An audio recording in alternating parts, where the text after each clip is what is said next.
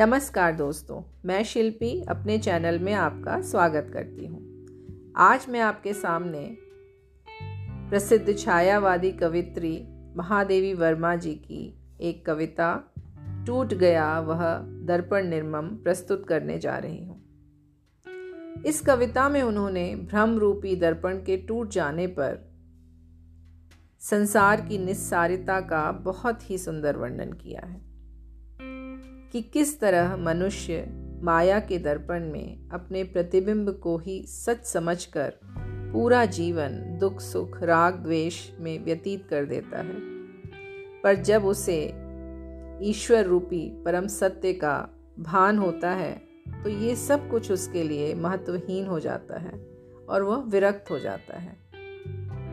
आशा है यह कविता आपको पसंद आएगी। तो आइए सुनते हैं मेरी प्रस्तुति महादेवी वर्मा जी की कविता टूट गया वह दर्पण निर्मम।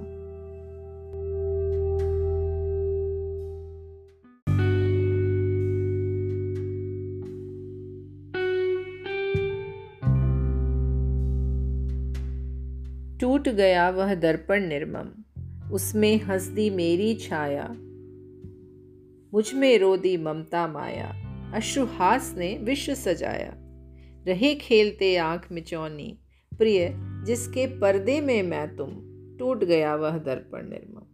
अपने दो आकार बनाने, दोनों का अभिसार दिखाने, भूलों का संसार बसाने, जो झिलमिल झिलमिल सा तुमने हंस हंस दे डाला था निरुपम। टूट गया वह दर्पण निर्मम।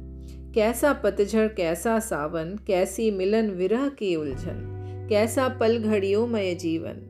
कैसे निष्दिन, कैसे सुख दुख आज विश्व में तुम हो या तम। टूट गया वह दर्पण निर्मम। किसमें देख सवारों कुंतल, अंग राग पुलकों का मलमल।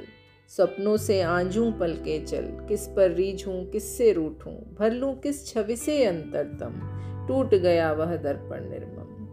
आज कहाँ मेरा अपनापन, तेरे छिपने का अवगुंठन, मेरा बंधन, तेरा साधन। तुम मुझमें अपना सुख देखो, मैं तुम में अपना दुख प्रियतम। टूट गया वह दर्पण निर्मम, टूट गया वह दर्पण निर्मम।